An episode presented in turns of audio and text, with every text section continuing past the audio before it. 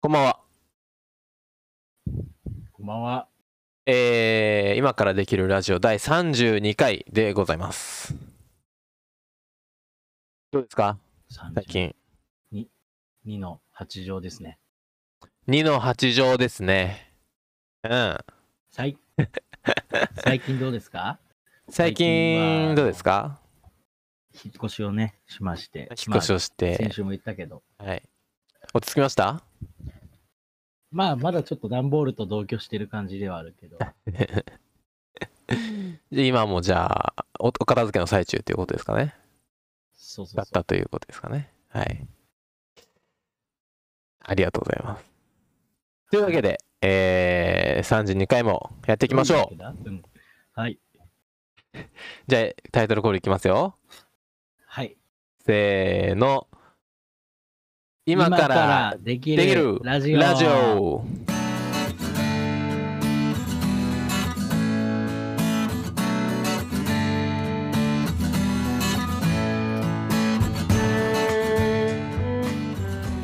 はい、どうも、えー、今からできるラジオ。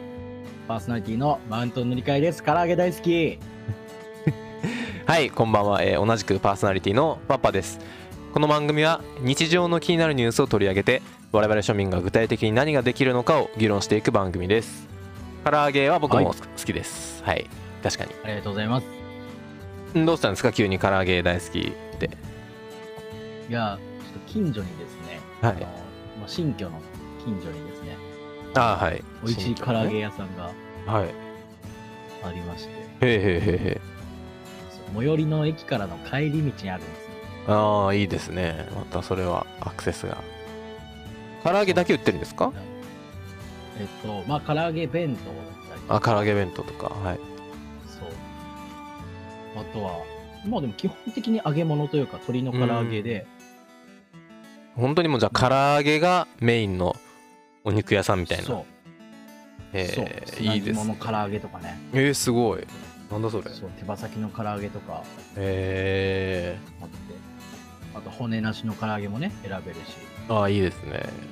あとはご飯も食べたい人はね、お弁当もありますしね。チキン南蛮もありますから、えー、あーめっちゃいいですね、チキン南蛮。あそう、めちゃくちゃいい。ーもう食べたんですか？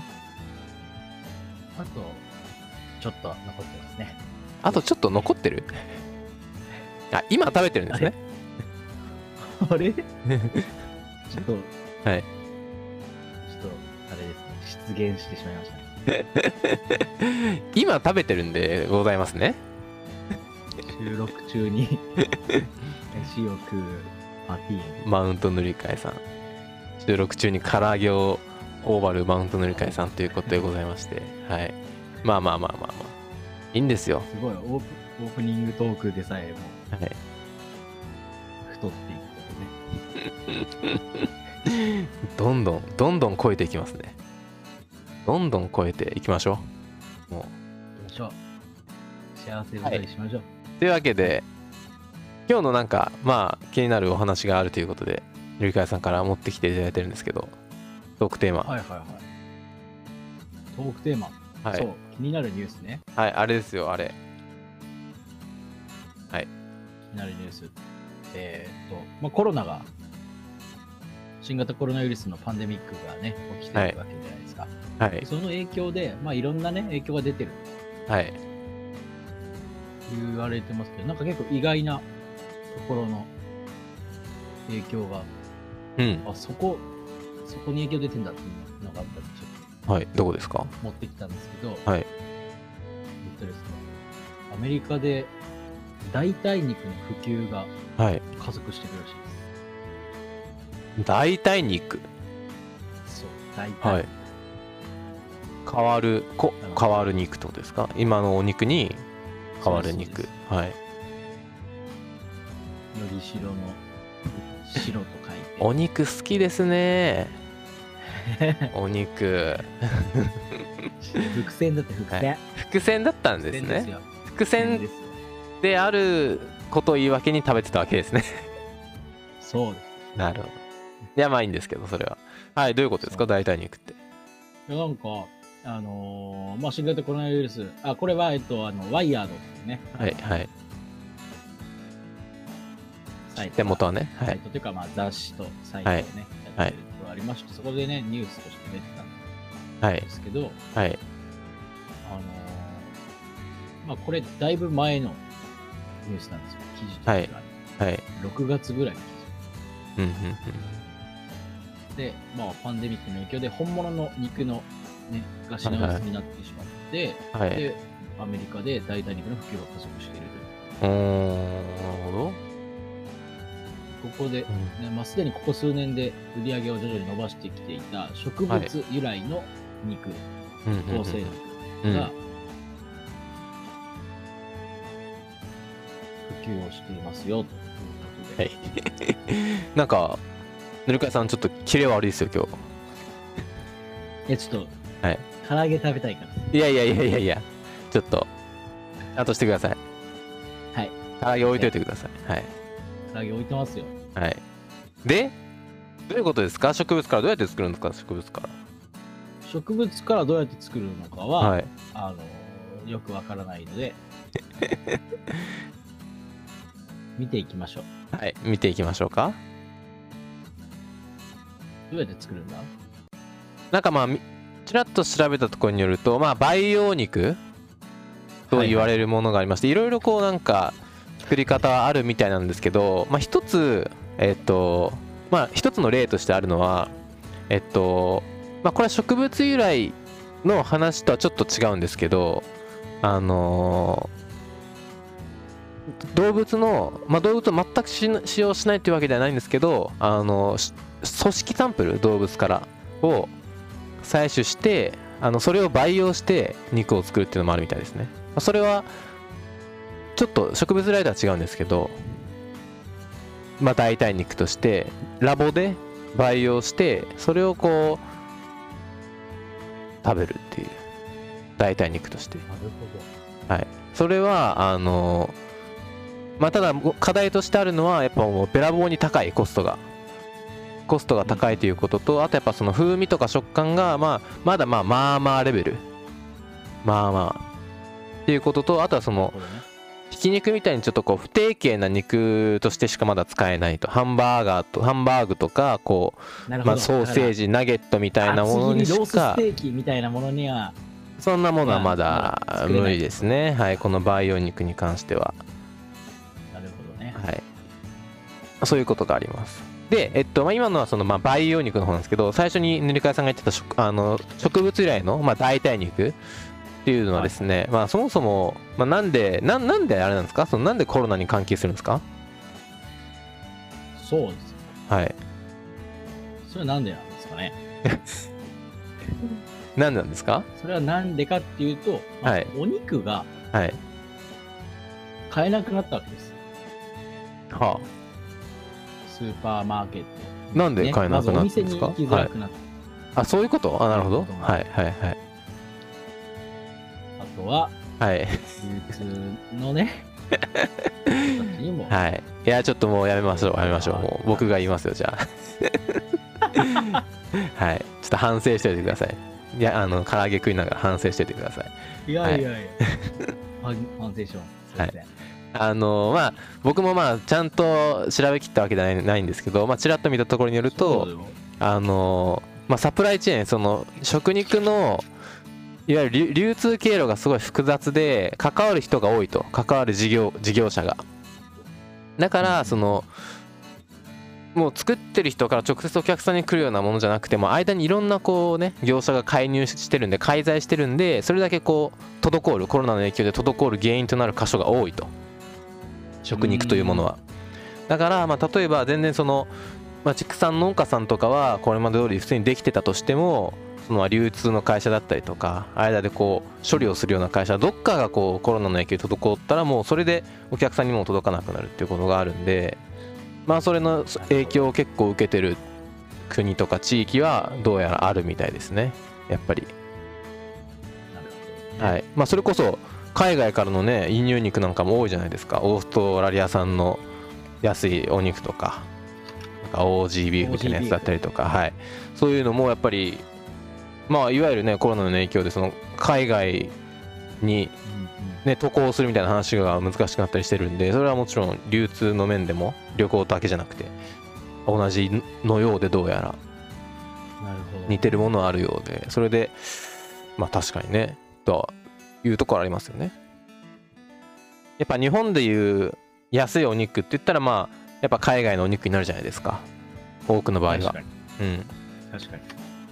そういうのがやっぱり滞ってるような業者さんはあるということですね。なるほど。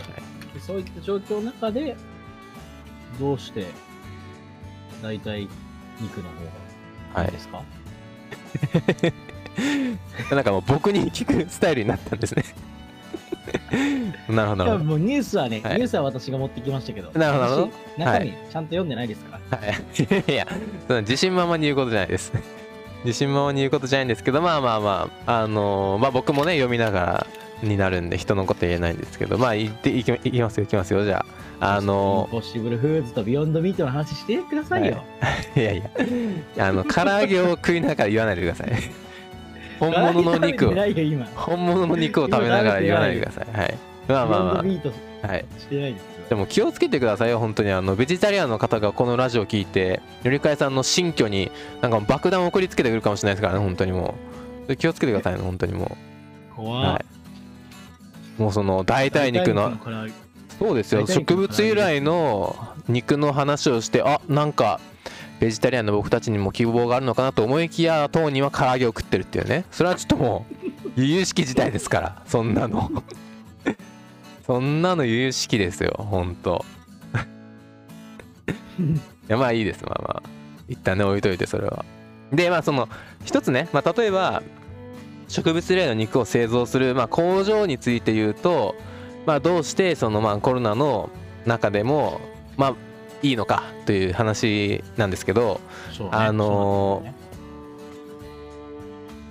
普通はこれまで食肉のこう加工場では多くの場合はこう従業員たちがこう肩を並べてもう激しく呼吸しながら猛烈なペースで作業するらしいんですよ。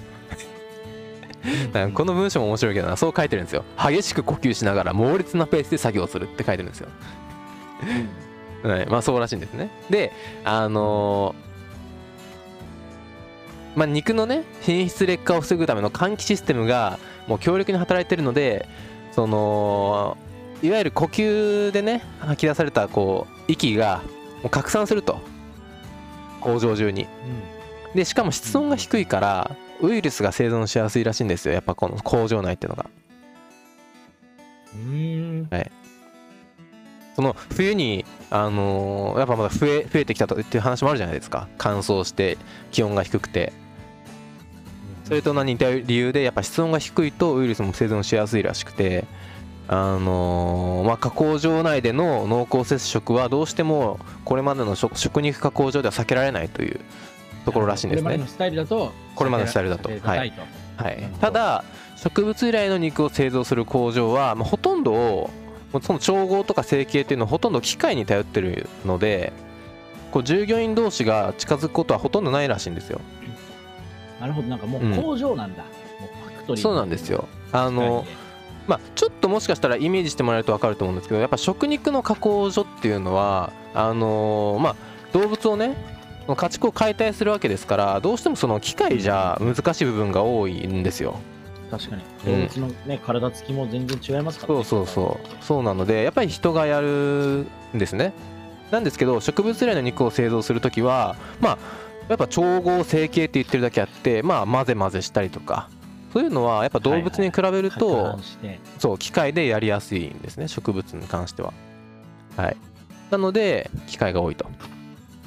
うん。自動化も進んでいるという話らしいですうんうんうんうんうんうんうん。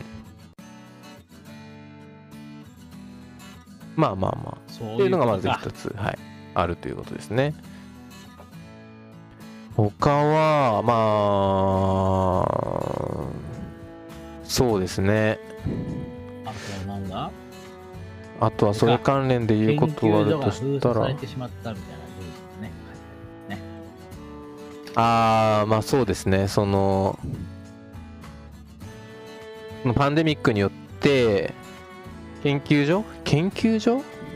はいはいはい。封鎖されたと。培養肉の研究所が閉鎖されている。これは何の話だ？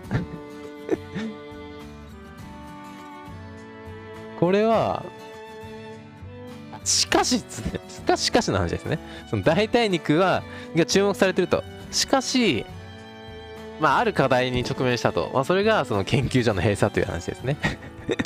そうです。はい。なるほどなるほど。これはしかしの話なわけですよ。そうです。ややっぱりね、うん。ここれから、お、代替肉可能性あるんじゃないか？しかし、ちょっとそうそうそうそ具体的なね、これからの、もっと新製品開発したりするの、ちょっと、ちょっとそこはペースをダウンせざるを得ないかもしれないみたいうな。なんかまあパンデミックが起きたみたいですね単純にうん。まあ起きたというかそうパンデミックが起きたから研究所はもうそうそう閉鎖したということですね。まあその、まあ、要するになんていうかしっかりこう流通が確保されてるような業界だったらやっぱお客さんがいるので、封鎖しなくてもいいということになると思うんですけど今多くのね大きな会社は。ただまあやっぱりこの出来たてでまだまだこれからっていう研究所だったり工場だったりするので代替肉はどうしてもこう立ち行かなくなったっていうことのようですねどうやら。うんうんうんうん。まあお金が潤沢にあるわけでもないという話で。なるほどね。なるほどなるほど。まあで代替肉が注目されてるとはいえやっぱ発展途上国とかでは状況が全く違うので、まあ、そうもいかないと。ほうんうん、あのどういうことかっていうとそう。のありがとうございます。まあ先進国のいわゆる先進国と言われる国では、まあ、やっぱりそのスーパーで実際のね本物のお肉が買えなくなったらこう代替肉っていうのにこう目を向けることはできるんですけどやっぱりお金がねあのあるような人も多いですし、まあ、ただ発展途上国ではその家畜をまあ育てる方々にとって家畜っていうのはただのお肉ではないと。あの荷物を運搬するための道具でもあったりとかミルクの供給源だったりとかね牛も。ただお肉なだけじゃなくてであるいはもう通貨としても果たしてるとその家畜自体がうんうんうん。うんなのでその家畜の代わりに、まあ、代替肉の代替肉って言ってもそんなんで暮らしてはいけないと。いう事実があります。と、うん、あるのでまあそこはやっぱり状況がね全然違うので、うんこう全世界に代替肉を広めるっていうこともいかない。わけにもいかないっていうのがまあやっぱ課題の一つ。結構やっぱ高度な技術だから、はいほどね。まあ、高度な技術っていうのはありますしそのなんだろうな。そのやっぱパンデミックそのコロナの影響下で家畜家畜を育てるのはやっぱその密になるしだったりとか良くないっていうのを発展途上国の方に言ってもそんなことはもうそんなわけにはいかないってことですね。状況が全然違う。工場でやってるわけでもないですし。ややってるわけでもないっていう方も多いしやっぱり、なるほどね。うん、個人でやって、あそうですそうです。でそのやっぱ荷物を運ぶ乗り物としてその家畜をもう同時に使ってるって方も多いっていう話ですね。どうやらこのワイヤードの記事によると。なるほどな。はい。もう我々はあんまり考えたことがない。まあ確かにイメージはつきにくいかもしれないですね長距離で移動するときとかってことなのかな？ああまさにまさにはい。移動するときにまあ、まあ、言ってみれば僕たちだったら車とかで移動するんですけど荷物をね荷物ですよ。乗るんじゃなくて自分が。その荷物なんかイメージ湧きますか？こう荷物を牛とかに乗せてこう隣で歩きながらこう。あそうです。移動していくみたいな。まあそういうのがもちろんあるんで。家畜がただの食肉っていうわけではないわけですよね。うん家畜がもう、じゃあ、じゃあ大体肉万歳ってわけじゃないっていうことね、はいいろんな役割を果たしてる。そっちに移行するわけにもいかん。そうですそうです、はい、という話でございました。はいちょっとな長くなっちゃいましたけど。すいません、わかかりやすかったです。はい。じゃ失礼します。あ、えー次行きましょうか。Let's say!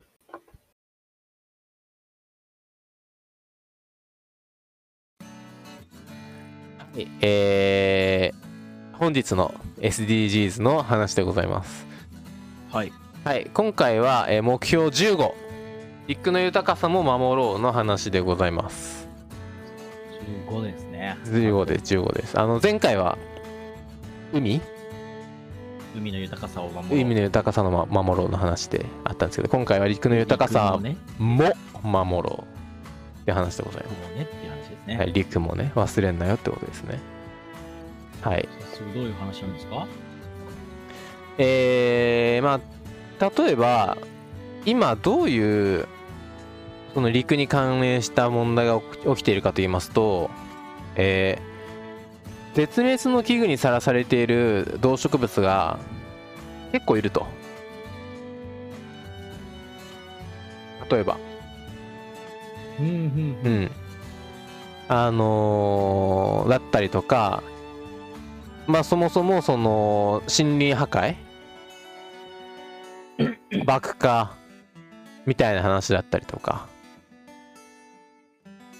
でちょっとさっきのそのお肉の話にも関連するかもしれないんですけどその生き物？生き物っていうものをこう人間がどう扱うのか？扱っていいのかみたいな。いう話陸上のね。っていう話も出てきます。あるいは種子の話とか出てくる。あ種ですか？そうそうそう。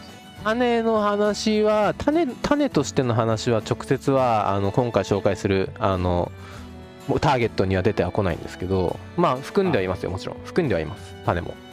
ああ、でもなんかそっか、今までこんな話してなかったね、絶滅危惧種の話とか。ないですよね実は確かに。そういえばみたいな。うん。まあこの前前回話したその目標14海の話のまあ陸版っていうと、まあ、若干近いかなとは思いますね。はい。じゃあ読んでいきます。はい15の1 2020年までに、えー国際的な協定に従って森林湿地山地、えー乾燥地など陸上の生態系と内陸の淡水地域の生態系およびそれらがもたらす自然の恵みを守り回復させ持続可能な形で利用できるようにする。はい。まあ生態系をね、うん、守り回復させると。そしてあのそれらがもたらす自然の恵みも同様に。うんうんうん。まあ持続可な持続可能な形で利用できるようにする。っていうのがねなかなかこう ほうっていう利用できるようにする。利用を確保するって言ってるので。なるほど。利用かって若干思うこともあるんですけどね。まあまあまあ。次行きましょう。15の2 2020年までに、えーあらゆる種類の森林の持続可能な形の管理を進めえー森林の減少を食い止める。また衰えてしまった森林を回復させ、えー世界全体で植林を大きく増やす。はい。植林っていうのは行為のこと？そうですよ。人間が僕たちが。植えることで。植林を？植える。はい。そういうことですよ。行為以外に何何があるんですか？いや、なんか、植わった林のことなの？かそんな意味もあるんですか？なわかんない。植林っつったら多分木を植えることなんじゃないですかね。自分たちで。なるほど。はい。えー、そうですねまあ森の話ですね。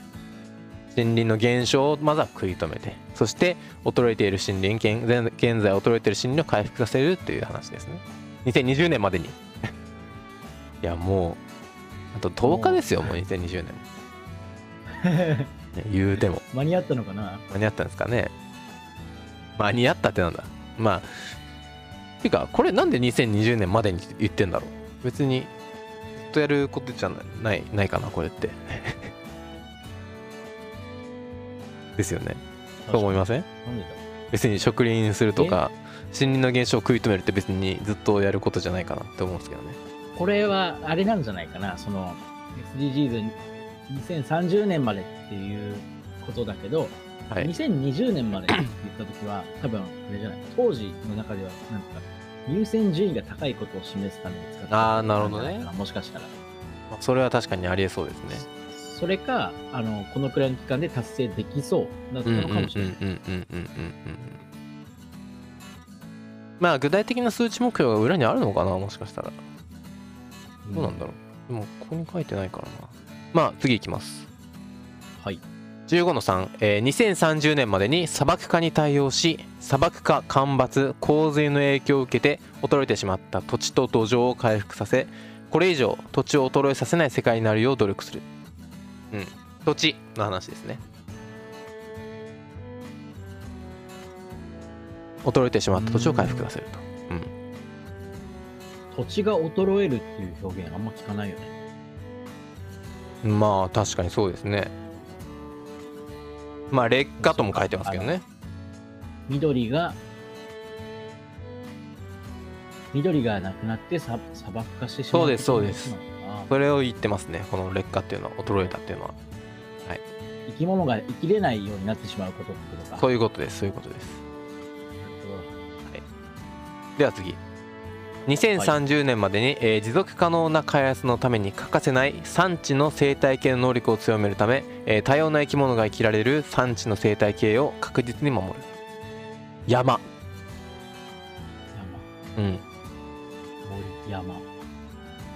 山。そう。さっきのは森。今回は山。はい。多様な生物が生きられる産地の生態系を確実に守るはあ守りましょうよ。山山と森が確かに。どう違うのか。分かれてるのはどうしてなんだろうどうしてなんだろううん。まあ山じゃない森もたくさんあるからってことですかね世の中には確かに。うん。まあ多分なんですけど日本ってアマゾン。ほぼ山じゃないですか、確かにね。うん、で日本で多分日本人が思う森って山なんですよ。山なんだよね。はいはい。山なんですよ。木が生い茂る、うん、だから僕もなんですけど山と森が分かれてるのってちょっとあれってなったんですけど一瞬。まあ確かによく考えたら全然平らな森も世界中にはたくさんあるわけで確かにまあそうかって思いましたね。でヨーロッパとかね、きっとそうだよね。そうですよね。でまあ山ってのを分けたのはやっぱりその高度があるとまたいろんなこう開発の仕方が変わってくると思うんですよ。はいはい。ていうか、そもそももう開発の対象になってない場合があるよね。産地なってない場合もありますし逆になる場合もあるじゃないですか。リゾートってこと？まあリゾートとかもそうですしその、まあ、風車とかは例えば高いところの方があ風吹いてるからいいですしあのまあななんだろう他には。例えばまあなんかダダムみたいなダムはちょっと違うけど、まあ、でもダムもかな？ダムみたいなやつとかももちろん平地、はいはい。平地での話ではないですしあれは。うん。川川川なんてね山から流れてくるもんですから。そうね。うん。持続可能な開発のために欠かせない、どう欠かせないんだろうね、産地の生態系。うーん。確かにそこは気になりますね。何なんだろう。まあちょっと次回深掘っていきましょうかそこは。産地の生態系の能力には当てにしないでほしいですね。確かに 欠かせないっていうのは気になりますよね。欠かせないっていうのは。どう関わってるのかあんまりイメージがない。木材とかあーまあでもそれは別にね産地じゃなくても森林の話ですよねどっちかっていうと。うん。なんだろ何なんでしょうね。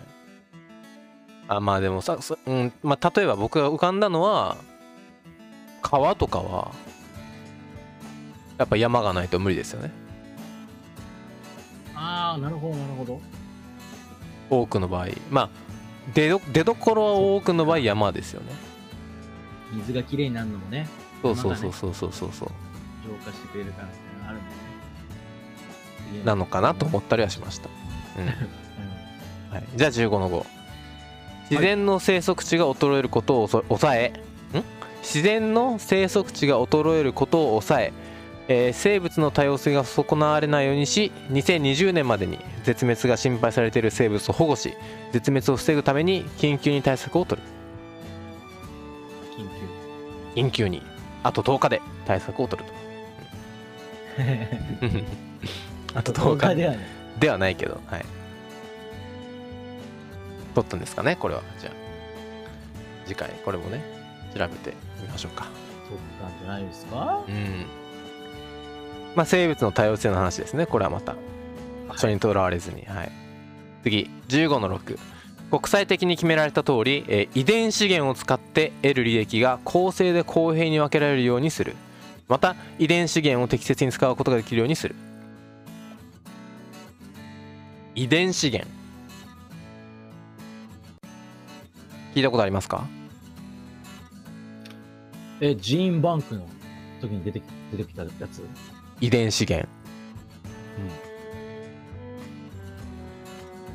ジーンバンクの時に出てきたかな？遺伝遺伝資源。あのー、ま生き物のことです。要するに。そうなんだ。要するにジーンバンクって何でしたっけ？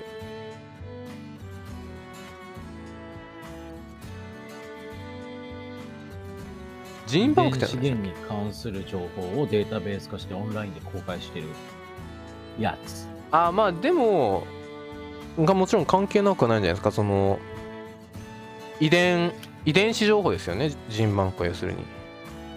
そうそう。うんうんうんうんうんあのまあ遺伝資源そっか。遺伝資源か。遺伝資源保存か。まあそういうそういうことです。はい。まさにその遺伝資源です。まあ動物植物微生物など、まあ、産業や研究などに利用できる可能性がある遺伝的な情報を持つもののことを遺伝資源と言います。生き物です。もう要するに生き物です。ウイルスとかも含まれます生物が含まれる産業や研究などに。はい。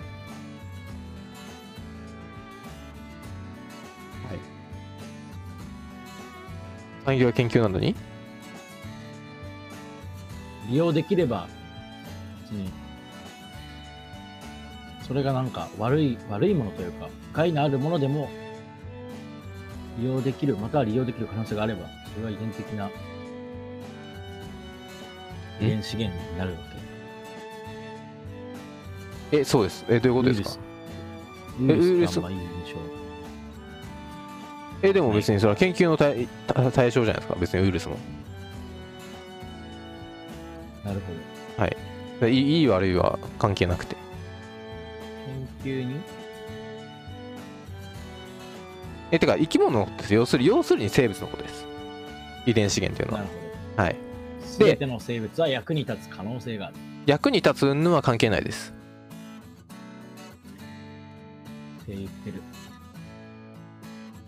言ってます？ウィキペディアが言ってる。言ってます？役に立つ云々はどうなんだろう？関係あるのかな？いやもう、な、てかもうすべての生物が何らかの可能性を秘めてる。あそうです。可能性を秘めてるってことです。はい。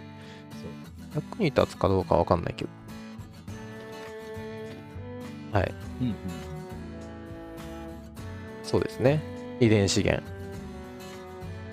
まあその、えーまあ、いわゆる生物いわゆる生物を適切に使うことができるようにすると。でその生物を使っている利益が公正で公平に分けられるようにするということですね。独占されないように。ということです。15の7、えー保護しなければならない動植物の密漁や、えー法律に反した取引をなくすために、えー緊急の対策を取る、えー法律に反する野生生物の製品が求められたり、えー売られたりすることがないようにする。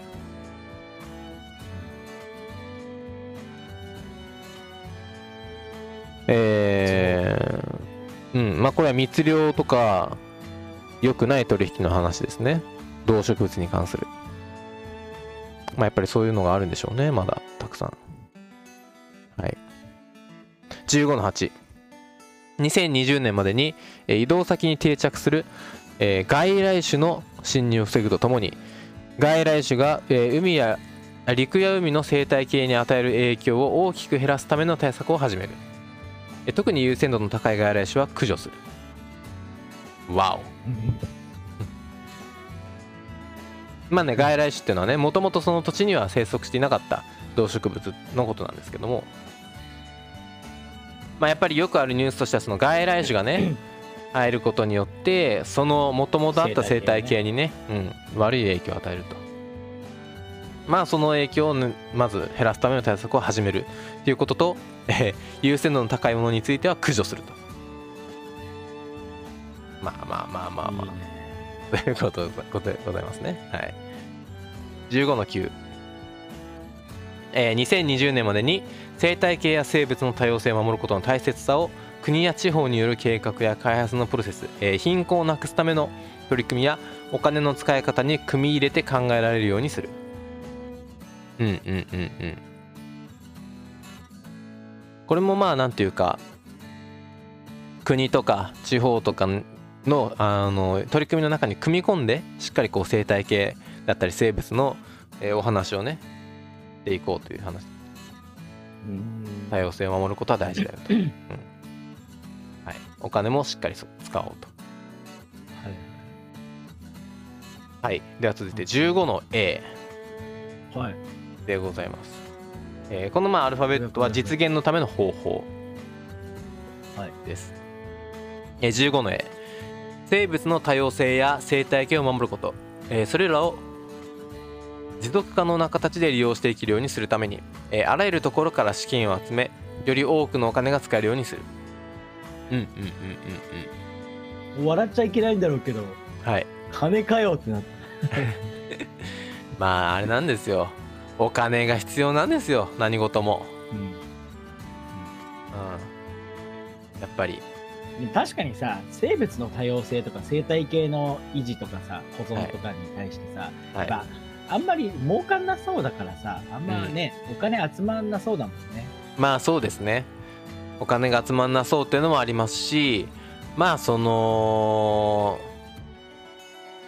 お金お金ぐらいなんて言うんだろう。お金 いやまあそれお金必要ですよそりゃ。うん。うん。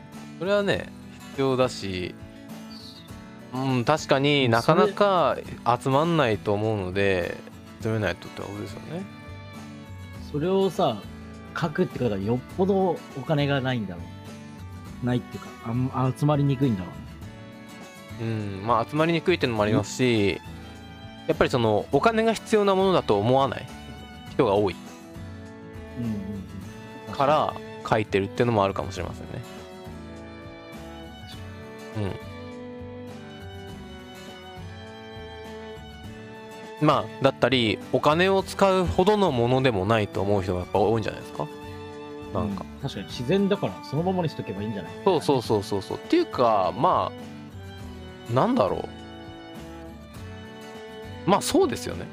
長期的に言うと。ちょなんだろう。人間がいなければそうそのはずですもんね。多分。はい。人間がいなけれ外来種ばとかはねもうあ明らかにこう自然で起こった変化じゃないわけだじゃないわけですかミシシッピにいたさ赤ミニガメがさ、らはい。おおあの太平洋を渡ってこれるわけがないんだから、うんうんうんうんミシシッピ赤ミニガメが日本で繁殖することはやっぱり異常事態なんですねきっそうそうそう。まあそういうのももちろんその例えば外来種をねそのもうどうどうしようもないものはさっき言ったように駆除って形になるんですけれどもまだこううん。間に合うみたいなものはこう返してあげる元の場所に。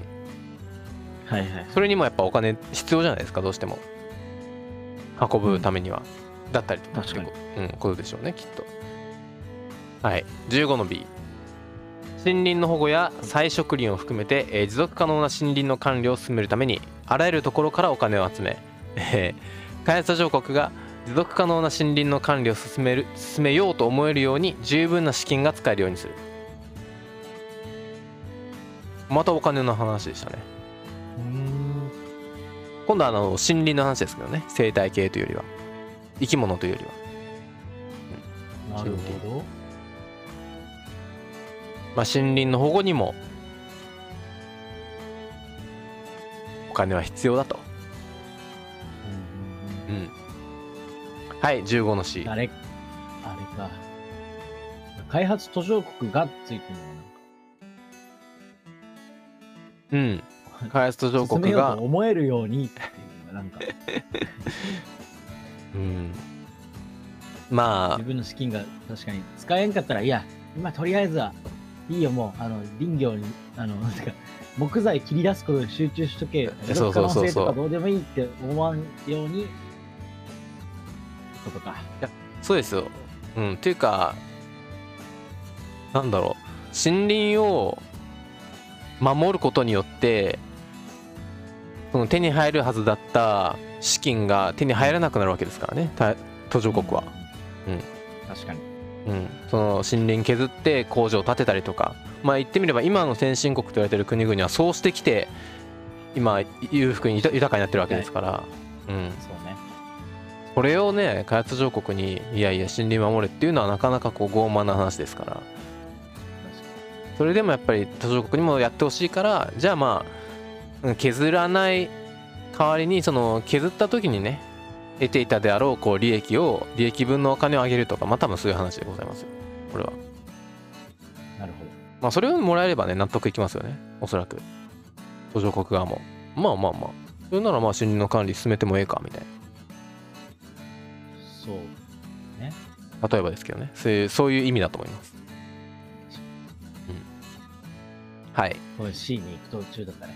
15の C いえいええー持続可能な形で収入を得られるようにコミュニティの能力を高めるなどの取り組みを進め、えー保護しなければならない動植物の密猟や法律に反した野生生物の取引をやめさせるために、えー国際的な支援を強化する。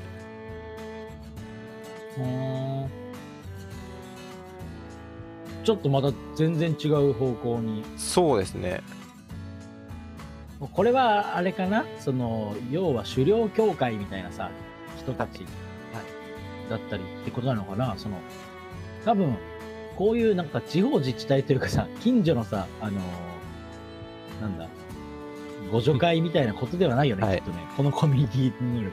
これちょっと分かりづらいですね。コミュニティまあでも地域コミュニティって言ってるんで。地域なの？これ。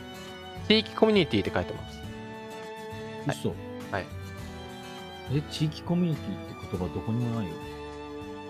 えありますよあのユニセフの本文ではユニセフの本文にはあるんだ。はい地域コミュニティで書いてますへ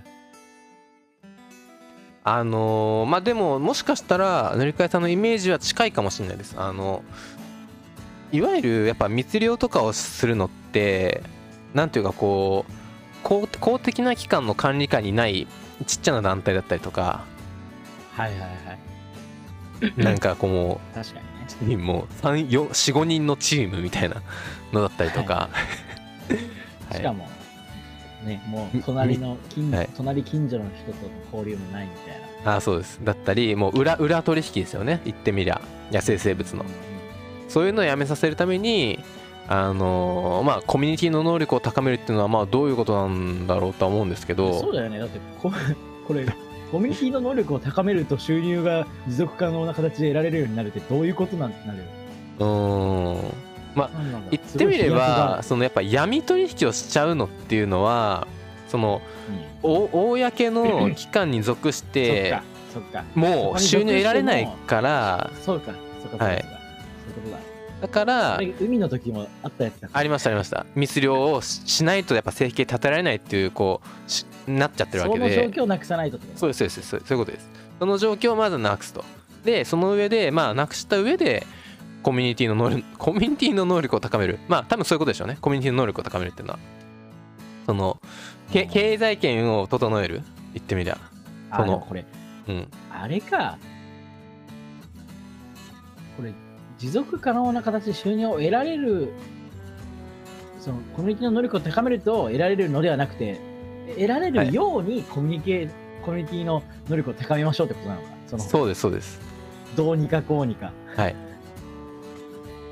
なるほどな。うん多分まあどうなんでしょうこれは僕のイメージイメージというか予想なんですけど例えばその経営のことをあんまりちゃんと分かってなかったりとかははいはい。はいお金の回し方みたいなお金の生み出し方分かってない場合はどうしてもその損したりしてる場合もあるね。そう損してたりとかこう末端の人たちにまでお金が届かなかったりとかうんうんうんそういうのが多分そのコミュニティの能力があの低い状態のことを言ってると思うんですよそういうのが。はいはいはい、うん、それを高めることで誰もがね持続可能な形で収入を得られるようなようにしていこうっていうことなのかなとおそらくね、うんうんはい。まあまあ確かにって感じですよね。うん。まああるでしょうね。別にこれはなんか冗談とか舐めてるとかじゃなくて全然あると思います。そういうのは。世の中にたくさん。うん。どういうこと？いやいやだからそのお金のまああのなんだろう回し方わかんがしっかりしてなかったりとか誰かがねもうたくさん取っちゃってるとかそのリーダーが分取ってたりとかあると思うんですよ全然そういうのは、なるほどなるほど。はい、権力でね権力でこう押しつぶして。そういうのをなんかありそうじゃないですかちっちゃなコミュニティほど。そういうのって。なるほどね。うん。まあよくもういろんな物語でもいやいろんいやれもうありそうじゃないですか。もうありそうじゃないですか。そういうのも。確かに全部とは言ってないです。だって世の中のいろんなね物語あのー電なんだろう。電気じゃないや。あのー言われてきてるわけじゃないですか。そういう話は。うんうんうん。童話か。確かにね。童話とかでも。だからまああるんですよ。そういうのはきっと。とかね例えば。それを正すとかねうん。いや密漁で荒稼ぎみたいな世界もあると思いますよ。確かにね。うん。ハマグリとかね。はい。密漁で荒稼ぎしてなんだろう。オクション買ったみ たいな年にありそうだな。ありそうだなそういうの。そうだよね。あのこういう話まあいいやこれはアフタートークにとっとこう。おおわかりました。はい。まあ以上が、えー目標15の紹介でございました。まあまあ結構喋ったので。はいはい。エンディングです。エンディンはいえー今回、えー SDGs 目標15、陸の豊かさも守ろうの概要を紹介させてもらいました。グはい。うん、まあ、結構ねあのー今言ったような話をこうこの SDGs のねターゲットの文面からこうい想像するの僕は結構好きなんですよ。はいはいうん、なんかか裏に隠されてるこう事情というかね。可能性というか世の中のこういろんな人たちの生き様みたいな。地域のコミュニティだったりとかっていううん、お地域か？そう地域。地域コミュニティの能力を高める。どういうこと？っていうね。うんうん。うんいやどういうことじゃないですか？ぶっちゃけこの文章だけ見ても。うん。うん分かんないですよこんなの。なんかね他にも手立てありそうなのになんでそこなのみたいなところもあるもんうん。ね結構。でやっぱここに取り上げて書かれてるってことはもうやっぱちゃんとねあの国連はしっかりめちゃくちゃ調査してると思うのでまあやっぱ世界で見ると多いと思うんで多いっていうことなんでしょうね。この問題は。こうこういう問題の原因というかね。そうこのこの陸を守るって話密漁の話とかの中でそのコミュニティの問題っていうのはやっぱ多いんでしょうね。どうしても。うん。あんまりねはい。イメージなかったけどね。まあまあないですよね。身近ではないですからね僕たちにとっては。あんまり。はい。というわけでございました。はい。じゃあまあ次回はこの目標15についてちょっと詳しく掘り下げていってなんか具体的な取り組みがあれば紹介したいと思います。よろしくお願いします。はいでは第32回でございました。ありがとうございました。さよなら。See you. 再见